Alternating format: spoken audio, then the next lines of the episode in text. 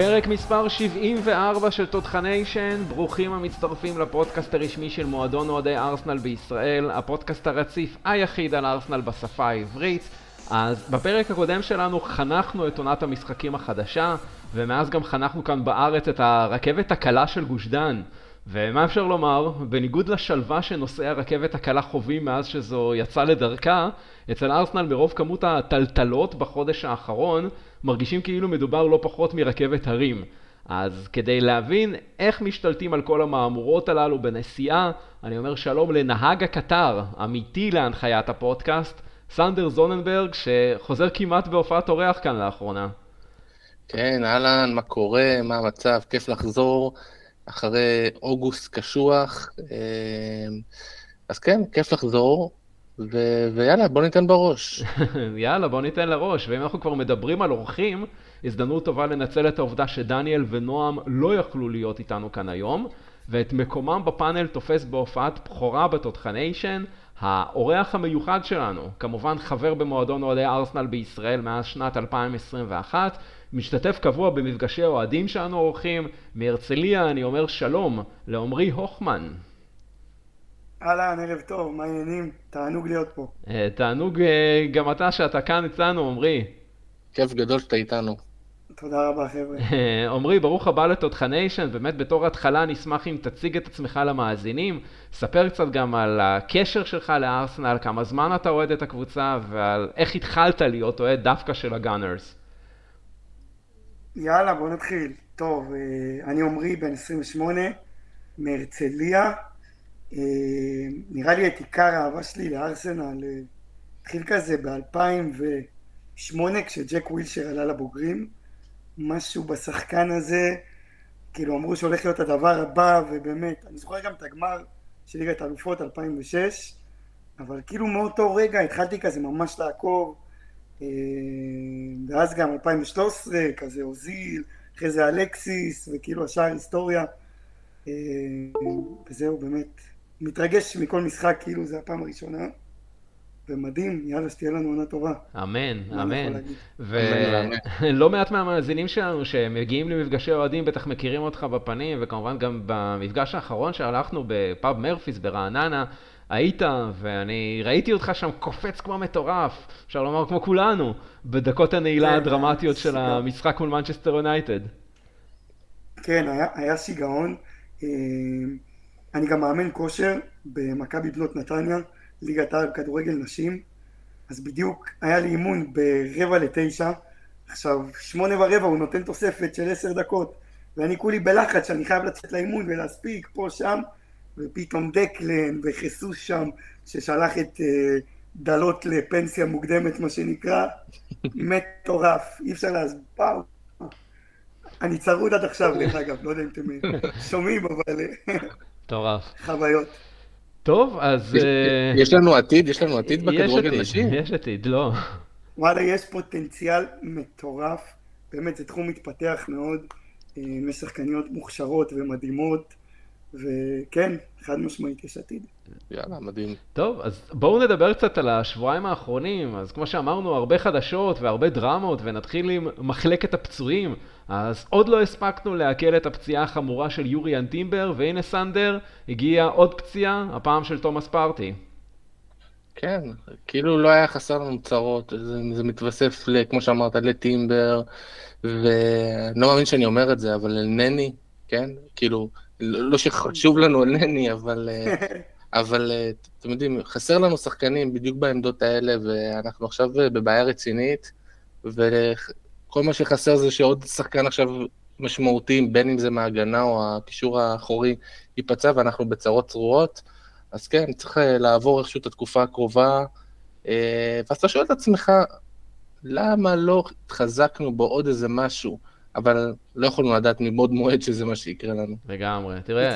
מצד שני, כל שנה תומאס פרטי, יש לו איזה פציעה, זה כאילו, יש לי עוד חבר שועד, ואנחנו קוראים לו פרטי רגלי הזכוכית, כי זה כאילו, כל שנה קורה לו משהו, זה לא יאמן.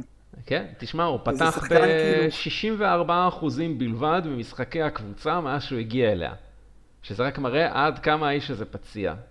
אבל בכלל, אני חייב להגיד שאתה יודע, אנחנו שנים אוהדים את הארסנל, ויש קטע כזה שכל עונה, יש, מלבד אולי נוציא את העונה האחרונה, כל עונה יש איזו חגיגה של פצועים, ותמיד אצלנו קורה. ואני שואל את עצמך כאילו, זה לא יכול להיות שזה הצוות הרפואי, כי החליפו אותם כבר כמה פעמים. אני לא יודע מה זה, זה נח, זה... אין לי מושג מה זה הדבר הזה, אבל זה מכה, כל שנה אנחנו מתמודדים מהבעיה הזאת. תשמע, אני אגיד לך כזה דבר, אני חושב שזה לאו דווקא משהו שאופייני לארסנל, אני חושב שזה איזושהי תופעה שבעשורים האחרונים, בוא נגיד את זה ככה, מאפיינת את כל הקבוצות שנמצאות בכמה מפעלים במקביל, ושהעומס על השחקנים הוא מאוד מאוד גבוה. אני חושב שזה רק משהו ש... זה בדיוק מה ש... סליחה שאני קוטע אותך, רציתי להוסיף גם מהצד של מאמן כושר, רואים את זה גם הרבה בספרות, שבמהלך השנים המשחק נהיה הרבה יותר אינטנסיבי, הדרישה הגופנית נהיית יותר גבוהה, כל הנושא של היי ספיד ראנינג, שזה ריצה במהירות גבוהה, וספרינטים, הכל גדל, וכל שנה יש יותר ויותר, רצים הרבה יותר בקילומטר הגבוה הזה, ולכן השחקנים גם הרבה יותר חשופים, בסוף הם גם לא רובוטים. תראו, עכשיו תומאס פרטי, יש לו מתיחה במפסע דרגה 3, זה כאילו, זה חתיכת פציעה, זה כאילו על גבול, באמת, זה... אבל תראה איך אני נותן לך קונטרה, קח את סיטי, כן? 3 שנים אחורה, 4 שנים אחורה, מתי אתה זוכר שהיה חסר להם יותר מ2-3 שחקני מפתח בסגל במקביל? אני לא זוכר דבר כזה. קח את ליברפול, אותו דבר. דבריינה כל שנה יש לו תקופה שהוא אחד השחקנים, אולי מעניין גם לראות את הנתונים שם איתו, כמה הוא שיחק וכמה לא, אבל הוא גם כל שנה יש לו פציעה והוא שחקן מאוד דומיננטי שם, בו זה אולי אחד הקשרים הטובים בעולם, וזה לא...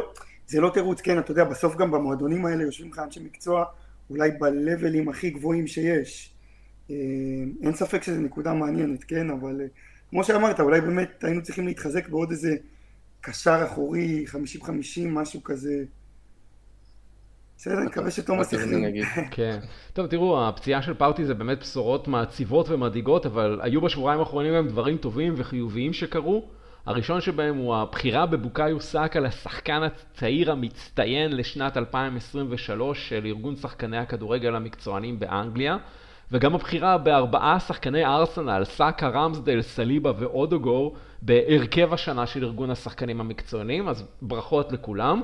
ובנוסף לכך, פתחנו השנה מסורת חודשית של בחירת שחקן החודש, של מועדון אוהדי ארסנל בישראל וטוטחניישן, פוסט סקר שיעלה ביום האחרון של חודש לועזי לדף הפייסבוק של מועדון אוהדי ארסנל בישראל, ישראלי גונרס, ויאפשר לכם, אוהדי ארסנל בארץ, להצביע ולהשפיע על בחירת השחקן המצטיין של החודש. ובסקר הראשון של חודש אוגוסט שעלה בשבוע שעבר, במקום הראשון ברוב קולות, מי שנבחר לשחקן המצטיין של אוגוסט הוא לא אחר מאשר אדי אנקטיה, שגם קיבל השבוע זימון בחורה לסגל הנבחרת הלאומית של אנגליה. אז סנדר, עד כמה אתה הופתעת מזה, ואני מתכוון בשאלה שלי גם לבחירה של האוהדים, וגם לבחירה של גארת סאות'גייט לזמן אותו. אז אני אתחיל דווקא מהשני, אני מאוד מופתע מהבחירה של גארת סאות'גייט, כי בוא נגיד שאין לו כאב ראש בעמדה הזאת, כן? אם יש לו את קיין, או יש לו אפילו את ווילסון, מניוקאסל, שזה חלוץ, לדעתי, בכמה רמות מעל אנקטיה, ועוד ועוד ועוד ועוד, אז כן הפתיע אותי שהוא לקח את אנקטיה, יכול להיות שהיה חסר לו שחקנים למלא את הסגל, סליחה שאני ככה פסימי, אבל זו דעתי על אנקטיה, ולגבי הבחירה של אוהדים, אני לא כל כך מופתע, כי לא התחלנו את העונה בצורה כל כך מרשימה, וכן, הוא כן עשה את העבודה, אז אני חושב שכן הגיע לו להיבחר. אוקיי. טוב, אז היום בפרק אנחנו נדבר על שני המשחקים הביתיים האחרונים של ארסנל, התיקו מול פולאם והניצחון על מנצ'סטר יונייטד. נתכונן למשחק הבא שמצפה לקבוצה אחרי פגרת הנבחרות בחוץ נגד אברטון. נדבר על הגרלת משחקי ליגת האלופות שנערכה לפני שבוע, וננסה לחזות באיזה מקום תסיים ארסנל את שלב הבתים, וגם נערך למשחק הראשון שלה, אחרי יותר מ6 שנים של היעדרות מהמפעל בבית נגד PSV איינדהובן. אז בואו נצא לדרך עם משחק הדרבי הביתי מול פולאם. תוצאה תיקו מאכזבת שבדיעבד היה ברור שבמוקדם או במאוחר תקרה. הכתובת הייתה די על הקיר בשני המשחקים הראשונים של ארסנל, והנה במשחק השלישי זה התפוצץ עם אובדן של 2 נקודות ליגה יקרות במשחק ביתי, וזה גם אולי הדבר הכי מתסכל, אומרי, וזה שבעצם ידענו שמתבקש שינוי פרסונלי בהרכב ובאיוש של עמדות המפתח אחרי תצוגות לא משכנעות במחזרים הראשונים, ולצערנו שוב לא קיבלנו אותו. לגמרי. כאילו, לפעמים נראה לי שהארטטה, צד אחד אני חושב שהוא גם כמאמן עשה דרך והשתפר בשנים שלו איתנו. מצד שני, הרבה פעמים מרגיש לי שהוא לוקח 2 צעדים אחורה, ולא מחובר למה שקורה, ונגיד כל מה שקורה עכשיו עם קאי הברץ, כן? וראינו כאילו, אפשר גם לראות ברשתות כמה לא מתים עליו, מה שנקרא. והוא עדיין מקבל את הקרדיט. עכשיו, אני אגיד לכם משהו, אני חושב שהוא שחקן טוב, בסדר? שחקן טוב. כרגע הוא לא בכושר טוב. צריך לדעת כאילו, ויש לך שחקנים, אני אומר, קח את סמיטרו, לפני 2 שנתיים, שחקן מלך השערים שלנו בליגה, שחקן שגדל אצלנו באקדמיה. אני מת לראות את השחקן הזה, כאילו, למה אני נגיד מאוד אוהב את אדי אנקטיה? הוא חלוץ מאוד מוגבל, מהרבה סיבות. אבל גם במשחק האחרון, נגיד נגד יונייטד, היה את השלב שהרחקנו את הכדור, וכולם היו בטוחים שהכדור יוצא החוצה. והוא דפק את הספרינט הזה של ה-30-40 מטר על לינדלוף, דחף את הראש לו, והוציא את הפאו, מכלום. ואני אוהב את השחקנים האלה. וקאי הברץ, הוא כאילו, הוא אפילו לא מראה לך את הלב הזה. זה בסה שיש לך שחקן כזה. כן. רק בגלל שילמו עליו 65 מיליון, כן. כאילו סוואד. סנדר, אני בטוח שגם לך יש לא מעט מה להגיד על ההוורץ ועל התפקוד שלו, לפחות מתחילת העונה. כן, תשמע, לגבי קאי הוורץ, את האמת אתה יודע, יש לנו את הקבוצה שלנו של Totchanation, שאנחנו מתכתבים כל הזמן מדי שבוע, ואתם יודעים כמה אני מתוסכל מהשחקן הזה. סתם, אני הוצאתי איזושהי סטטיסטיקה, אני חייב לשתף. כמה פסים היו לקאי הוורץ בכל התקופה, בכל 4 משחקים שבהם הוא שחק בארסנל? יש לכם איזשהו ניחוש? פסים שהוא השלים, כאילו פסים טובים, כאילו. כן. תשמע, בא לי להגיד 17. לא, הגזמת. 128, ממוצע, 30 וקצת פסים למשחק. XG, הנתון שיורי מת עליו, כן? שזה כמה, מה הסיכוי לשערים בעצם במשחק. 0.06. עיבודים מתחילת העונה, 16 עיבודים, 4 עיבודים למשחק.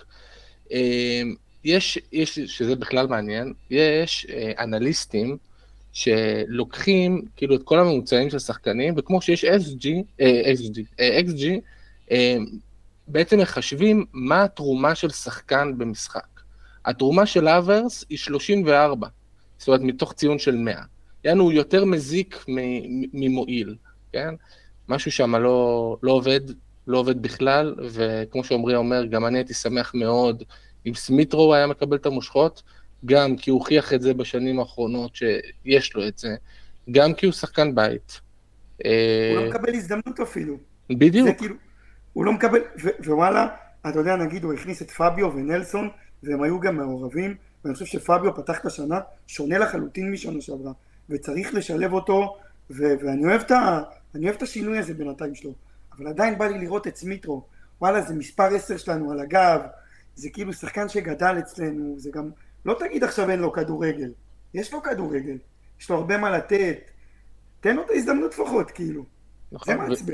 ואני רק אוסיף עוד משפט אחד קטן, אני חושב שהארטטה בקטע הזה, הוא הורג 2 ציפורים במכה אחת, כי כשאתה לא נותן לסמיטרו, נגיד, לשחק, אז אתה בעצם מוריד לשחקן את הביטחון, והוא מאבד קצת אני לא יודע, אולי אמרתי את הביטחון, אבל ואתה בעצם מפסס גם אותו וגם את האוורץ. האוורץ רק מרסק את עצמו יותר, והוא בכלל מאבד את הביטחון. במקום לפחות תחזיר את הביטחון לאחד מהם. אז אתה יודע שסמיטרו הוא כרגע לא מקבל את הדקות, תן לו את הדקות. לפחות תכניס אותו, כן? גם אם זה 10 דקות אחרונות, אבל לא יודע, כאילו נשכח. כן. וסנדר, אתה דיברת על נתונים עגומים, אני רוצה ככה לדבר על פתיחת המשחק ועל הנתון העגום הבא. ארסנל היא הקבוצה הראשונה והיחידה בהיסטוריה של הפרמייר ליג שספגה שער בדקה הראשונה של המשחק 3 פעמים באותה שנה קלנדרית, כשכל אותם משחקים היו משחקים ביתיים שלה. למעשה, ב3 מ9 משחקי הבית האחרונים שלה, ארסנל ספגה שער בדקה הראשונה. תחשבו שמאוגוסט 1992 ועד פברואר 2023, במשך 31 שנים, ארסנל ספגה 2 שערים בלבד בדקה הראשונה של המשחק. והשנה, 2023, היא ספגה 3 כאלה, והשנה עוד לא הסתיימה. אז... איזה משחקים זה היו רק? תזור. סאוטהמפטון שנה שעברה היה אחד מהם, נכון? לא, מדבר על העונה הזאת. גם על... לא, אני מדבר על השנה הקלנדרית הזאת, מפברואר 2023. כי אני הייתי במשחק נגד סאוטהמפטון, אני חושב שזה גם היה אחד המשחקים. נכון. כן.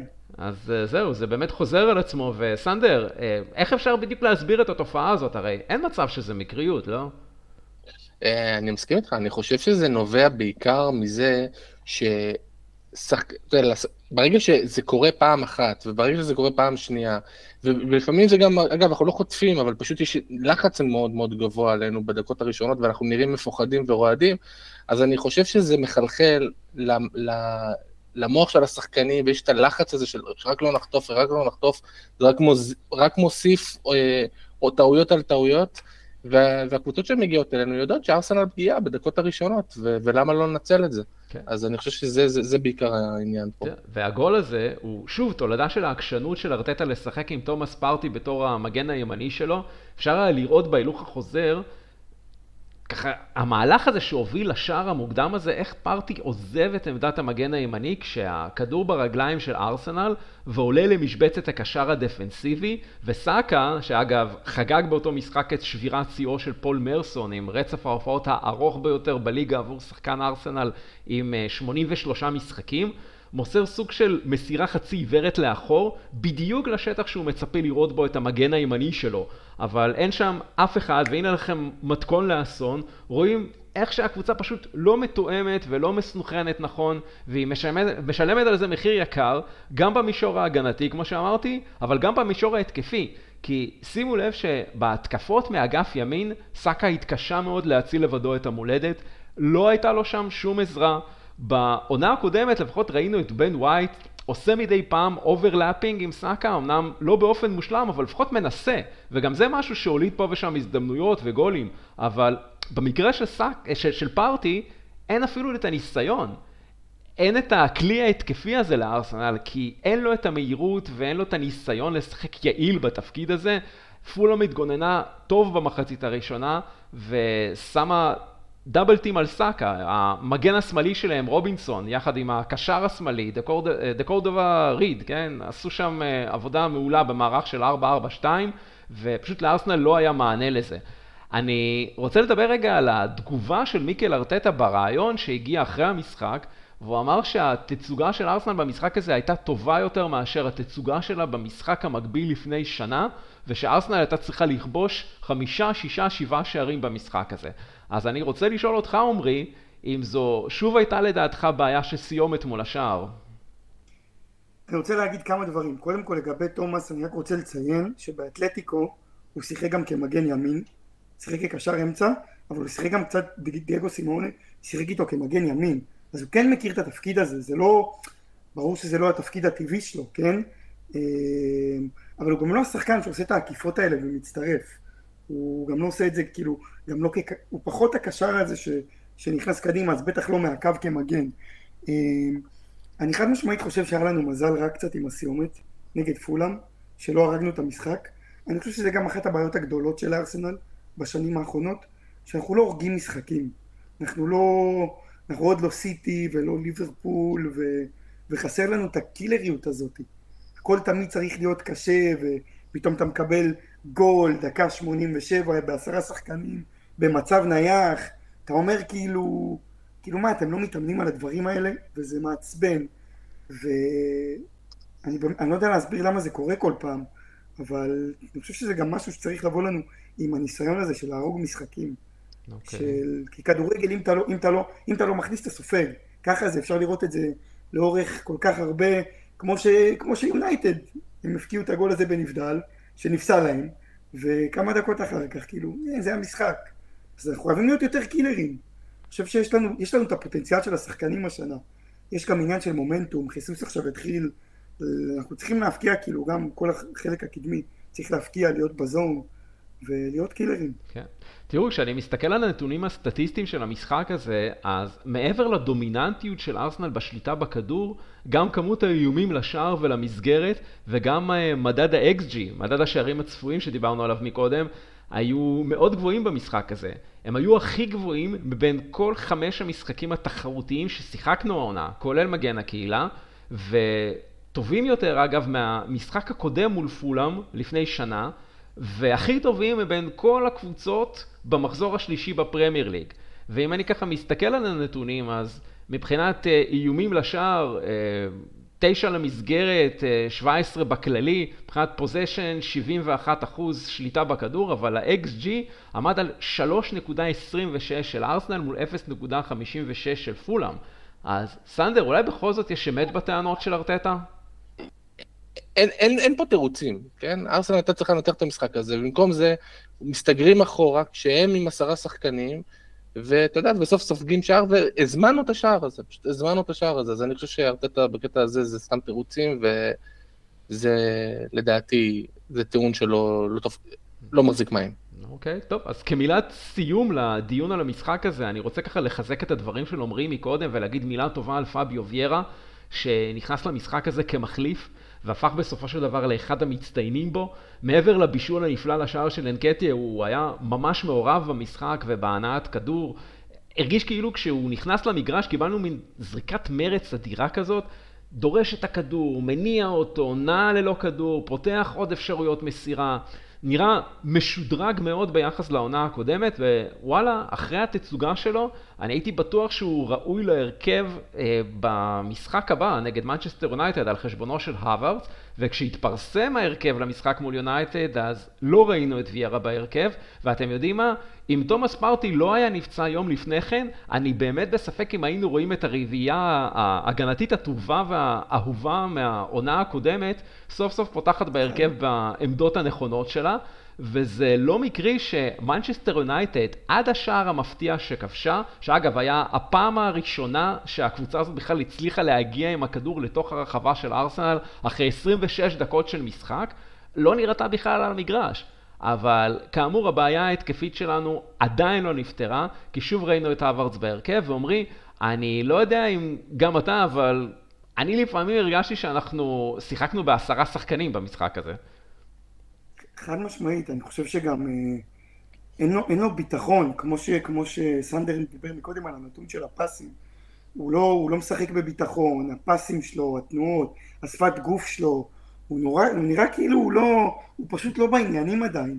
עכשיו, בסדר, צריך לתת לו את הזמן שלו, אני עדיין חושב שהוא שחקן שיכול לתרום לנו, כן, אסור לשכוח, אנחנו משחקים השנה בליגת האלופות, יש לנו כמה מפעלים, זה מעולה שיש לנו סגל כזה רחב, ובאמת הסתכלתי גם על הספסל שהיה לנו נגד יונייטד, כיף לראות שסוף סוף יש לנו ספסל, כאילו זה לא, יש לך שחקנים שאתה יכול להכניס, וצריך לדעת לנהל את זה, אבל גם עוד משהו, התקפה הראשונה שלהם הם נותנים לנו גול, וכאילו אתה אומר באמת זה הרביעת הגנה, שאני חושב שצריך לרוץ איתה קודם כל, זינצ'נקו בצד שמאל עם הכניסות לאמצע, וגבריאל חוזר, וכאילו זה גם, אני חושב שזה נותן קצת יותר ביטחון לרמסדייל, אבל פתאום רשפורד, בום, מכלום, נותן לנו גול, וגם שם אנחנו צריכים להיות קצת יותר, לא יודע, אגרסיביים, או אופי, או לא יודע להסביר את זה.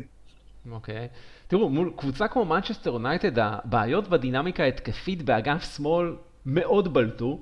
האגף הזה הסתמך אך ורק על הפעולות האישיות של גבריאל מרטינלי, ובאמת, מזל שהוא היה טוב במשחק הזה, ולדעתי מרטינלי כפרה עליו, גם היה אחד המצטיינים, אבל כל פעם הוא היה צריך להציל את המולדת לבד, כי פשוט אין לו עם מי לשחק שם. זינצ'נקו עוד לא מספיק בכושר כדי לסחוב 90 דקות אחרי הפציעה הארוכה שלו, ז'זוס עוד פחות בכושר מזינצ'נקו ורק יכול להיכנס כמחליף, ג'אקה כבר לא בקבוצה, ונשארת רק עם האוורץ שלא מחובר. עכשיו, בעונה הקודמת ראינו כמה האגף השמאלי הזה מלוטש, כשכל פעם היינו רואים חילופי מקומות בין הרביעייה הזו, כשמרטינלי טיפה הולך אחורה וז'זוס הולך שמאלה לעמדה של מרטינלי ובעצם מפנה שטחים לג'קה, ככה שג'קה עולה למעלה לתוך הרחבה, וכל הזמן הם רק היו מחפשים איך להתפנות ואיך לייצר נתיבי מסירה חדשים ומקוריים, כשכולם מעורבים בהנעת הכדור. לא היה שום דבר דומה לזה במשחק הזה מול יונייטד. הוורץ נראה לא מחובר, לא יוזם, לא בא לקבל כדור ולא מנסה שום חילופי מסירות, לא נעלה שטחים. אז בסופו של דבר, סנדר, הכל מתחיל ונגמר ביכולת האישית של מרטינלי.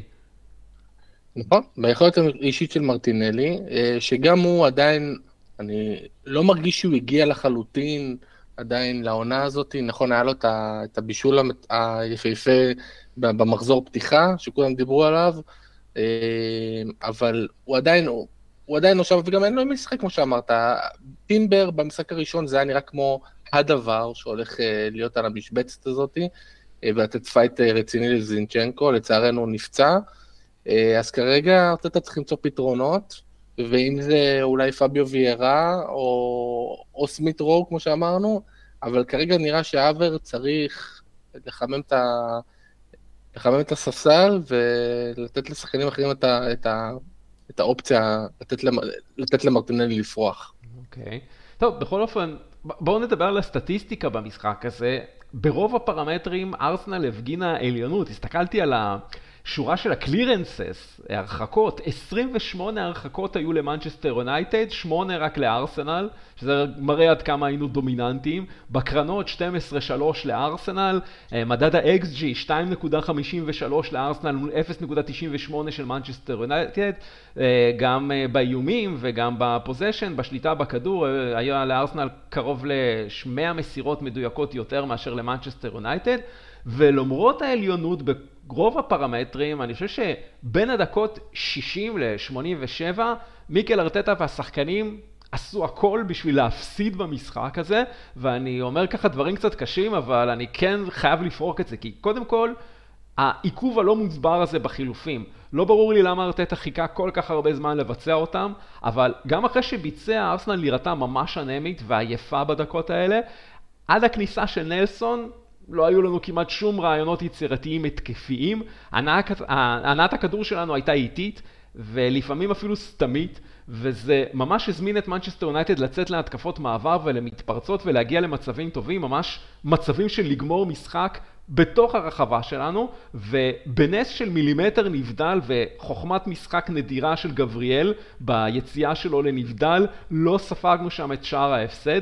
לדעתי כל הניצחון הזה היה פוקס. דיברתי כאן בעבר על מה שנקרא מהלכים משני מומנטום, אז פסילת השער הזה של גרנצ'ו על ידי מערכת עבר הוא בדיוק מאותם רגעים. אני חושב ששחקני יונייטד פשוט לא יצאו מההלם של החלטת השיפוט האכזרית ופשוט הפסיקו לשחק. זה פשוט שבר אותם מנטלית, ותוסיפו לכך את הכניסה של הארי מגווייר וג'וני אבנס למרכז ההגנה שלהם, שרק הגבירה אצלם את הפאניקה, ולכן לדעתי זה יותר עניין של מנצ'סטר יונייטד שהפסידה את המשחק הזה מאשר ארסנל שניצחה אותו.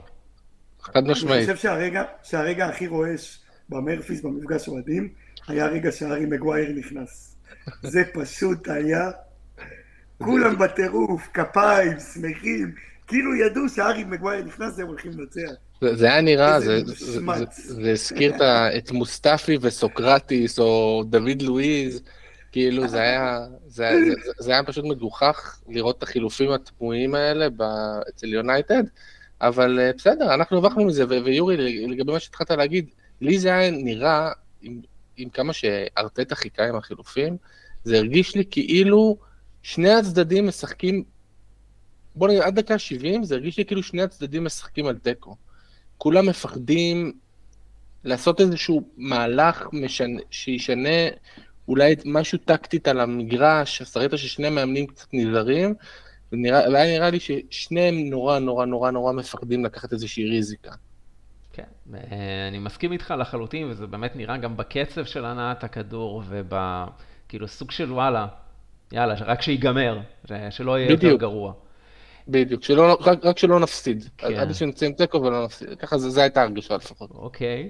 המצטיין במשחק, דקלן רייס, מעבר לשער שהביא את המהפך במשחק, בתוספת הזמן, וככה פרה חלק מהשטרות העיקרים ששילמו עליו, הוא היה מעורב בכל אספקט במשחק הזה, ותרם בפער ביחס לשאר השחקנים, בכל הנוגע לקידום הכדור קדימה, כאשר הכדור היה בשליטה של ארסנל במשחק הזה.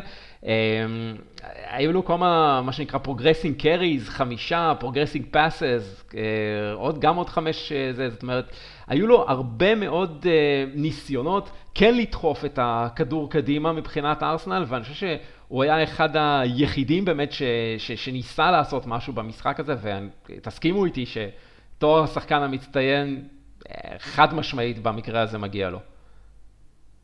לגמרי. כן, זה גם לא רק בגלל השער, זה בכלל, היכולת שלו, התיקולים, פתאום אתה רואה שחקן שאתה אומר לעצמך, זה באמת, זה משהו אחר, זה Game Changer, כמו שכשהבאנו את זינצ'נקו בהתחלה, או אני מנסה לחשוב על, כמו סאקה, זה פשוט שחקן שאתה יודע שזה כאילו, זה מהסוג שחקן, או סליבה, הנה, סליבה זו דוגמה ממש טובה. מהשחקנים האלה שפשוט משנים סגל, משנים את הכל בקבוצה. אני חושב שאנחנו פשוט נהנה מהשחקן הזה יותר ויותר, רק שלא ייפצע לנו גם. אמן. טוב, נקודה אחרונה, בדיוק כמו במשחק נגד פולהאם, ארסנל ספגה שער בביתה הראשונה שכוונה לעבר השער שלה. זו הפעם השביעית שזה קורה לקבוצה הזו בפרמייר ליג, יותר מכל קבוצה אחרת בהיסטוריה של המפעל. אז בואו נקווה שאיכשהו לא נספוג שער בביתה הראשונה שתיבעט לעבר השער שלנו במשחק הבא של הקבוצה, משחק שלישי ברציפות, וזה כבר יקרה אחרי פגרת המשחקים הבינלאומיים של הנבחרות. ארסנל תצא לגודיסון פארק למשחק החוץ מול אברטון, וזה יקרה ביום ראשון 17 בספטמבר, מוצאי ראש השנה ב', החל מהשעה 6:30 בערב שעון ישראל, ואנחנו מדברים על אותה אברטון שבסיום העונה הקודמת הצליחה לשרוד בפרמייר ליג במחזור הסיום על חודן של 2 נקודות, והעונה היא פתחה את הקמפיין רע מאוד עם 3 הפסדים במחזורי הפתיחה, לפולהאם, לאסטון וילה ולוולפס, ואת הנקודה הראשונה שלה היא הצליחה להשיג במחזור הרביעי כשסיימה בתיקו 2-2 בחוץ נגד שפילד יונייטד. ממוצע הספיגה שלה עומד על 2 שערים למשחק, היא מדורגת במקום ה-18 בטבלה, אפשר לומר שמדובר במשחק קצוות, אבל כבר ראינו שבבית שלה זו יכולה להיות קבוצה מאוד עקשנית, ואם נחזור בזמן רק חצי שנה לאחור, אני רוצה להזכיר שארסנל הפסידה בביקור הקודם שלה בגודיסון פארק בחודש פברואר בתוצאה 1-0, משער של טרקובסקי בדקה ה-60, ועונה לפני כן, בדצמבר 2021, ארסנל גם הפסידה בגודיסון פארק. 2-1, אחרי שכבר הובילה במשחק הזה, והמארחים השלימו מהפך בדקות הסיום.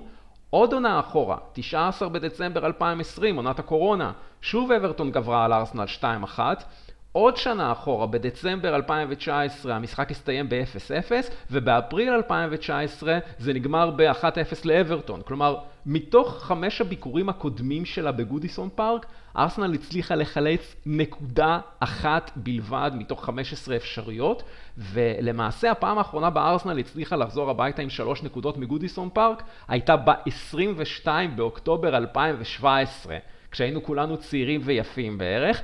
אז אתם קולטים כמה זמן עבר. אז עומרי, אני שואל, איך אפשר להימנע מתסריט דומה גם בביקור הקרוב שלה, באצטדיון של אברטון? תשמע, אני חושב שקודם כל אנחנו צריכים לרוץ עם אותה רביעת הגנה שפתחנו איתה במשחק האחרון, כי לדעתי זה הרביעת ההגנה האופטימלית שיש לנו כרגע. ממה שיצא לי לראות את אברטון השנה משחקת, הם לא נראים טוב, כאילו משהו שם נראה לא הכי מחובר, והם נראים לי קבוצה לא מספיק איכותית. אני חושב שגם פיקפורד לא נמצא בסיום, ואנחנו צריכים לנצל את זה, צריכים להיות קילרים, להרוג את המשחק בהתחלה, לבוא ללחוץ מהדקה הראשונה ולעשות את העבודה שם. כן, בואו נדבר קצת על המערכים. אברטון משחק את העונה במערך קבוע של 4-1-4-1, אבל בכל פעם היא מחליפה את חלוץ השפיץ שלה. פעם זה ליל מופאי, פעם זה אבדולאי דקורה, פעם זה קלברט לוין, ופעם זה בטו, שזה החלוץ הפורטוגלי בין ה-25 שהם הביאו לא מזמן תמורת 25 מיליון אירו מאודינזה. בקיצור, יש כאן מערך קבוע של שון דייץ', אבל הרבה מאוד ניסיונות למצוא את השחקנים הנכונים שיכולים למלא אותו ביעילות. זה אומר בעיקר קישור מעובה, שאני חושב שיקשה מאוד על ארסנל לפתח את סגנון המשחק שלה. אז סנדר, איזה התאמות אתה חושב שמיקל ארטטה צריך לעשות לקראת המשחק הזה, ומה המפתחות לניצחון? אז אני חושב שבניגוד לשני המשחקים הראשונים של העונה, או אפילו שלושה, ארטטה צריך להפסיק לעשות כל מיני דברים משוגעים, כמו פרטי עכשיו אומנם לא זמין, כן, אבל לא להתחיל לפתוח עם כל מיני שחקנים שהם לא בעמדות הטבעיות שלהם, ללכת על הבטוח ועל המוכר, על הרביעייה הידועה שלנו מאחורה, מרטינלי, אודגור, רייס וכמובן סאקה.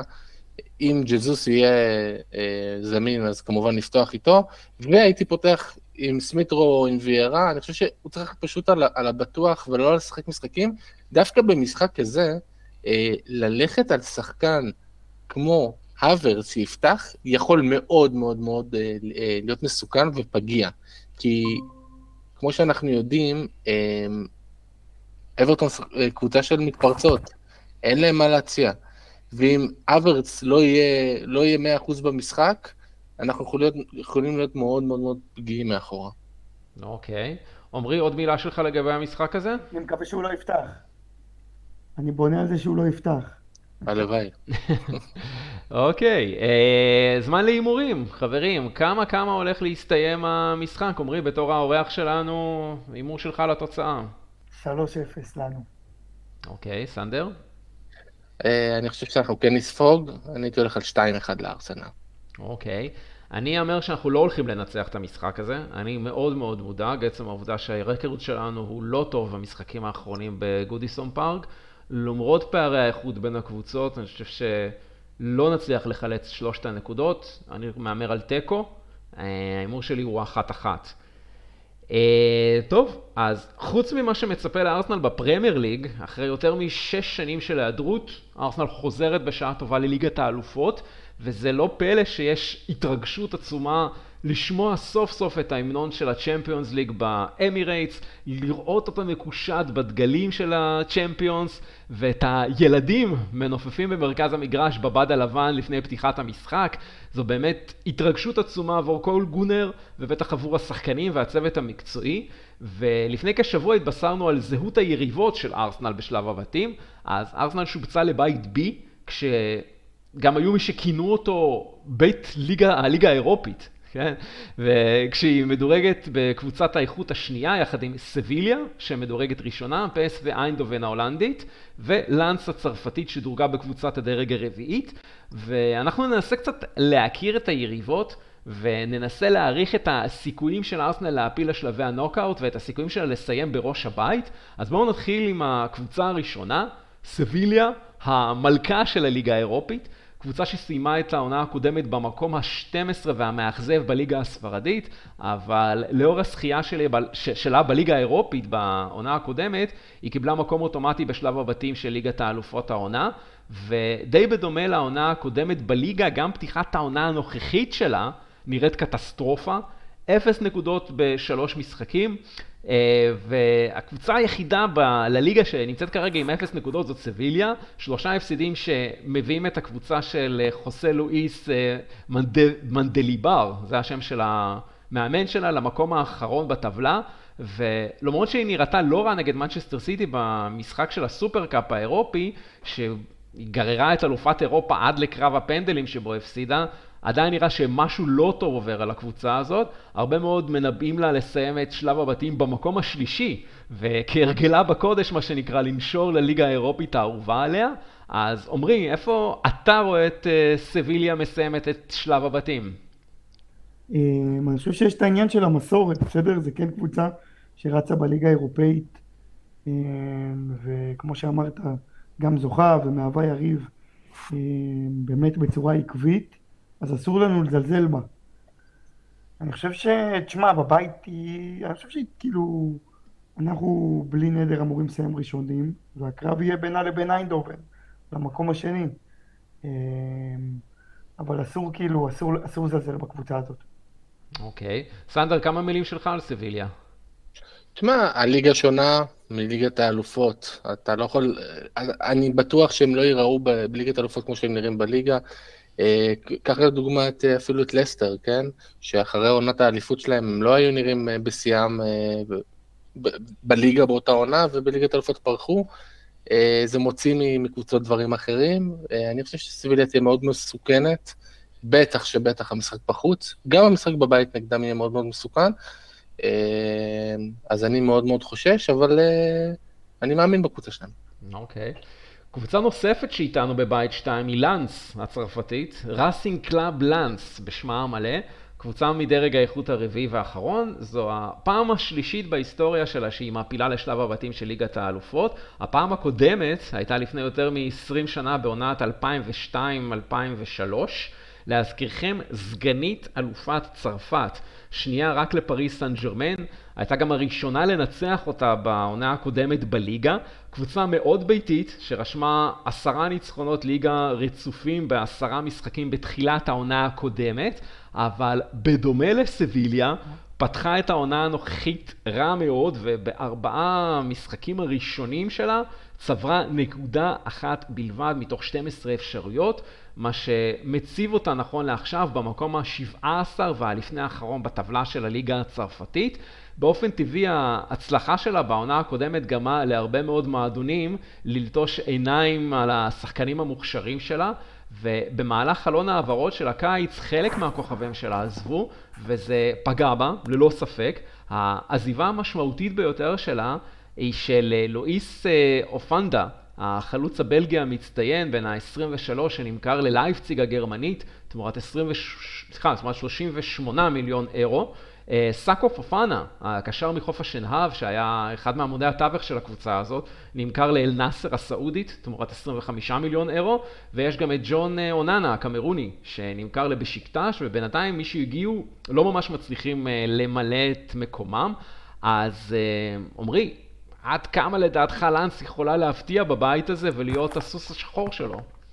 תראה, אני חושב שקבוצה שלא הייתה 20 שנה במפעל הזה, מצד אחד היא תבוא והיא תרצה להוכיח, בטח אם היא לא פתחה את השנה טוב בליגה הצרפתית כמו שהייתה שנה שעברה, אז יהיה להם הרבה מוטיבציה לבוא ולעשות תוצאות טובות, בטח נגדנו. אני חושב שכאילו אנחנו לא צריכים לזלזל באף יריבה ולשחק כמו שצריך, חזק מההתחלה ולבוא לעשות ניצחון חשוב מה שנקרא. יורי, אני רק אגיד שאתה שכחת פרט מאוד מאוד חשוב. והוא?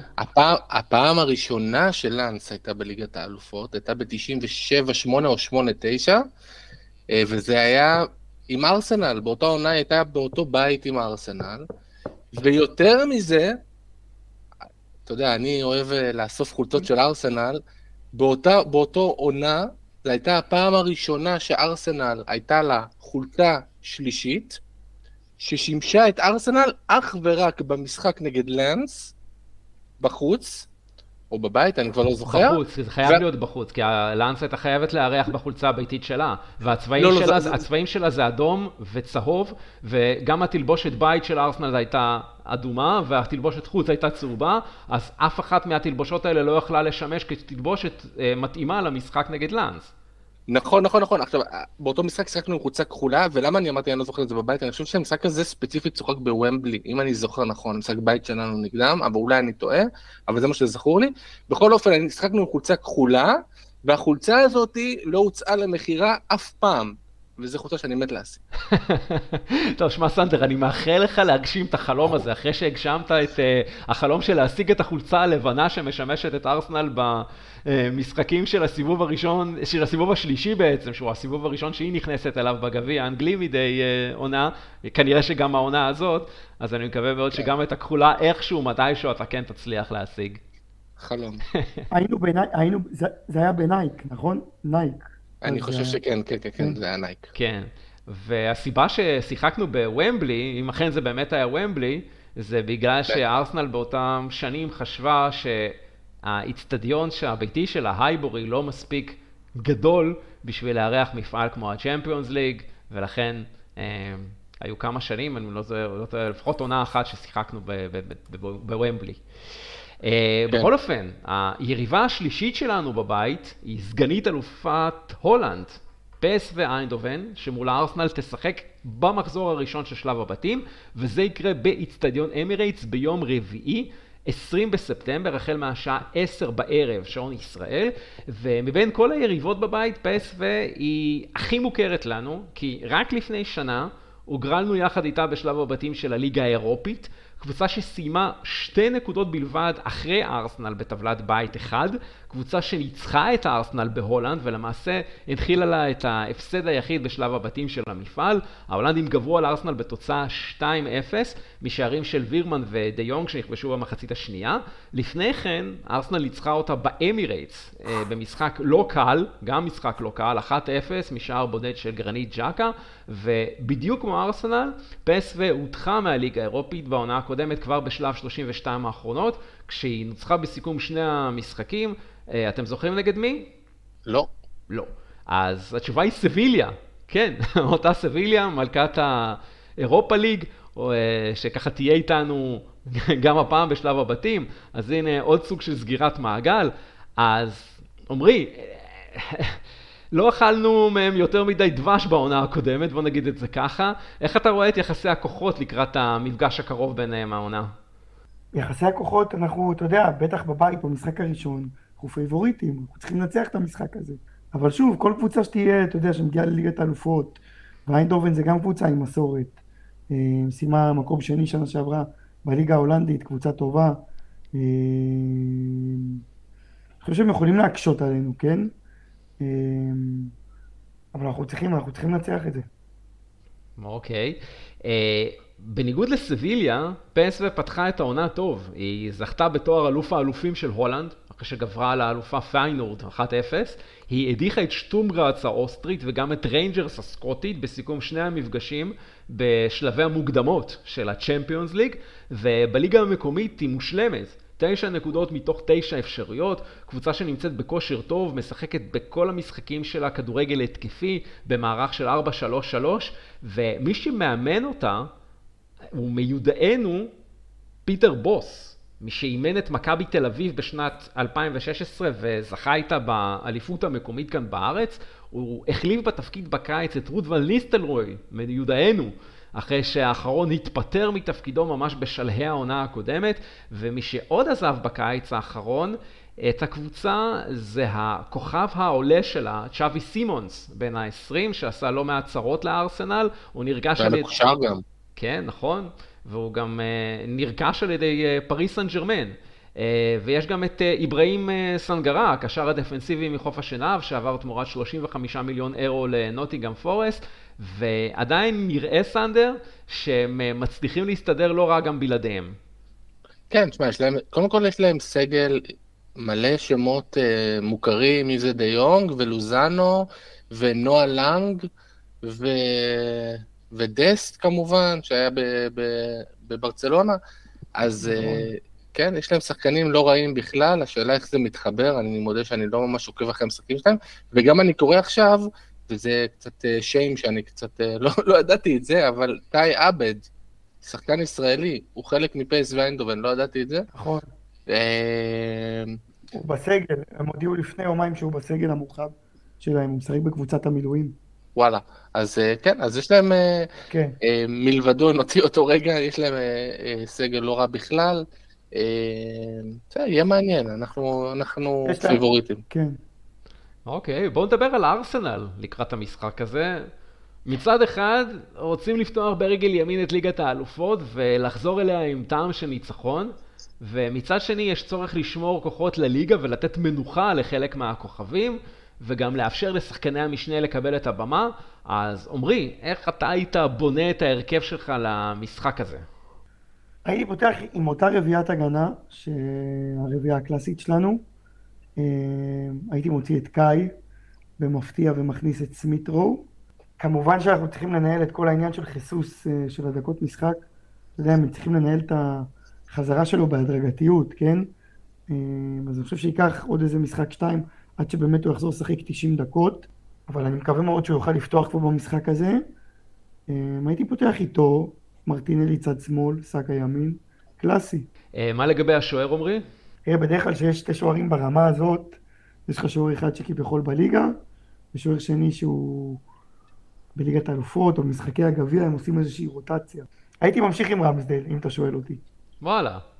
אני חושב שדווקא, אני כן מסכים עם עומרי שאנחנו צריכים לעלות עם הרכב הכי חזק לנו, כי בטח שבמשחק הראשון, לא לחפש עכשיו כל מיני הפתעות ולהכניס את לנו לאיזשהו ברוך, אבל כן הייתי עולה עם ראיה בשער, גם ייתן לרמסדייל קצת איזושהי צ'פחה בגב כזה של... אנחנו נותנים לו את הניסיון, נותנים לו את האופציה לשחק, וגם אני חושב שזה אחלה הזדמנות. יאללה, תוכיח את עצמך. אסון לא יקרה פה, כי הוא שוער טוב. כן, אני גם נוטה להסכים איתך, סנדר. אני חושב שבעמדת השוער, לא במקרה הבאנו שוער בקליבר כזה, זה שוער שצריך לשחק. זה שוער ש...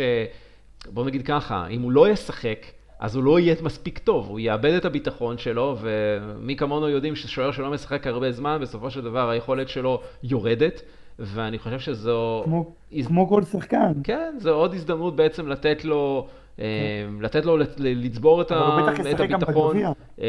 אנחנו יודעים מה הוא שווה, ראינו אותו, זה לא איזשהו שוער מהנוער שפתאום צריך להשתפשף בבמות הכי מרכזיות, אנחנו מדברים על שוער מנוסה, אנחנו מדברים על שוער שצריך לספק את הסחורה שלו, זה לא שהרגליים רועדות לו, הוא בסך הכל שוער ש...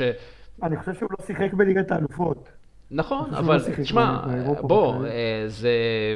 ליגת האלופות, בסופו של דבר זה עדיין משחק כדורגל, כן? זה לא שהוא הולך לשחק עכשיו, לא יודע מה, טניס, כן? יכול להיות שהוא לא טוב בטניס, כן? אבל כדורגל הוא יודע, ולהיות שוער הוא יודע, וצריך בסופו של דבר להכניס אותו לאט לאט לעניינים, ולתת לו את ההזדמנויות, כי אם אנחנו רוצים להשאיר אותו בסוף העונה, כן לרכוש אותו, ובאמת שיהפוך להיות שחקן שלנו לשנים הבאות, אנחנו כן צריכים לתת לו את ההזדמנויות, להוכיח את עצמו, ואני חושב שזו יכולה להיות הזדמנות טובה.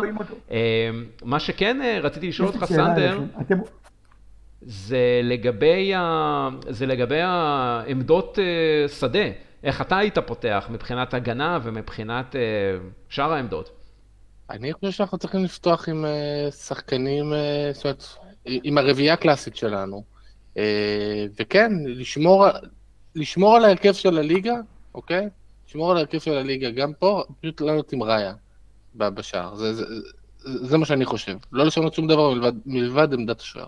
אוקיי, ואתה לא חושב שזה יפגע קצת בתשישות של השחקנים וברעננות שלהם להמשך הדרך, בוא נגיד ככה, למשחקים שיבואו לאחר מכן?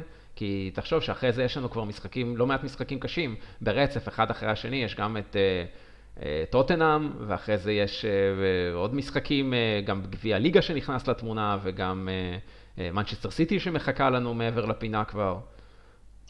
חד משמעית, אבל בגלל שהיריבה הראשונה שלך היא לא מכבי חיפה בבית, אלא היא PSV איינדהובן, ואתה חייב את הנקודות, כי אם לא נצח פה, אתה תיכנס פה אולי לאיזשהו פלונטר שאתה לא תעלה שלב, כן, אתה חושב שאתה משחק כזה בטקו או הפסד, אז אני חושב שאנחנו צריכים לעשות הכל כדי לקחת את הנקודות, וגם על חשבון תשישות. במשחק ראשון, קודם כל תיקחו את ה3 נקודות, זה הכי חשוב. אם אתה רואה שלא יודע, במחצית אתה מוביל 3-4-0, תוציא את השחקנים החשובים שלך, וזה סיפור אחר לחלוטין, אבל אנחנו לחלוטין צריכים להתייחס למשחק הזה כמו גמר גביע לדעתי. אוקיי. טוב, חברים, זמן להימורים. עומרי, נתחיל איתך. כמה הולך להסתיים המשחק הזה לדעתך? אני שוב אופטימי ואני הולך על 2-0 לנו. אוקיי, סנדר? אני חושב שאנחנו הולכים להתפוצץ 4-0 לארסנל. אוקיי. אני אומר 3-1 לארסנל, ניצחון, אבל לא בדיוק נתפוצץ. להיות פסימי. כן, אני רוצה להוסיף משהו למה שדיברתם, לגבי העניין של התשישות וכל הנושא הזה שעכשיו אנחנו נכנסים לתקופה שליגת האלופות תתחיל, של 2 משחקים בשבוע. אני חושב שכן יהיה חייב לעשות רוטציות ולדעת לנהל את הדקות משחק של השחקנים, בטח גם לשלב את את השחקני ספסל שלנו כמו שצריך, כדי לתת להם גם להרגיש שהם משמעותיים בעונה הזאת, אבל אני גם מאמין באמת שאתה יודע, יש להם את הצוותים הכי איכותיים, וידעו לנהל את הדברים האלה בצורה נכונה, אבל אנחנו חייבים לפתוח ברכב חזק, בטח במשחק הראשון. טוב, אז בנימה אופטימית זו, אנחנו ככה הגענו לסיומו של הפרק הזה, וכמיטב המסורת, זה הזמן לתזכורות. כן, אתם כמובן מוזמנים לעקוב אחרינו בפלטפורמות השונות, ללחוץ עקוב או פולו, ובכך תחשפו לפרקים החדשים שלנו בעמוד הבית של האפליקציה בה אתם שומעים אותנו. מעולה, אז תעקבו אחרינו, וזה גם הזמן להגיד תודה לאורח שלנו בפאנל, עומרי הוכמן. תודה עומרי, תודה רבה. תודה לכם. תודה רבה, תענו. ותודה רבה גם לך, סנדר, הפאנליסט הקבוע שלנו. תודה רבה, תודה רבה גם לך, יורי. היה כיף כמו תמיד, ומקווה שאני אחזור להיות פה בצורה קבועה כמו שהייתי. שתתמיד. כן, שאני אתמיד, מה נעשה? הייתה תקופה קשה, אני מקווה שהיא נגמרה. יאללה, אמן. ואנחנו נשתמע בפרק הבא של טוטחניישן. עד אז נאחל לארסנל חזרה מוצלחת לליגת האלופות, ולכל המאזינים שלנו נאחל שתהיה לכם שנה טובה ורוויה בהצלחות, וכמובן הרבה בריאות ורגעי אושר ונחת מארסנל. תהיו טובים, ויאללה ארסנל, יאללה ביי.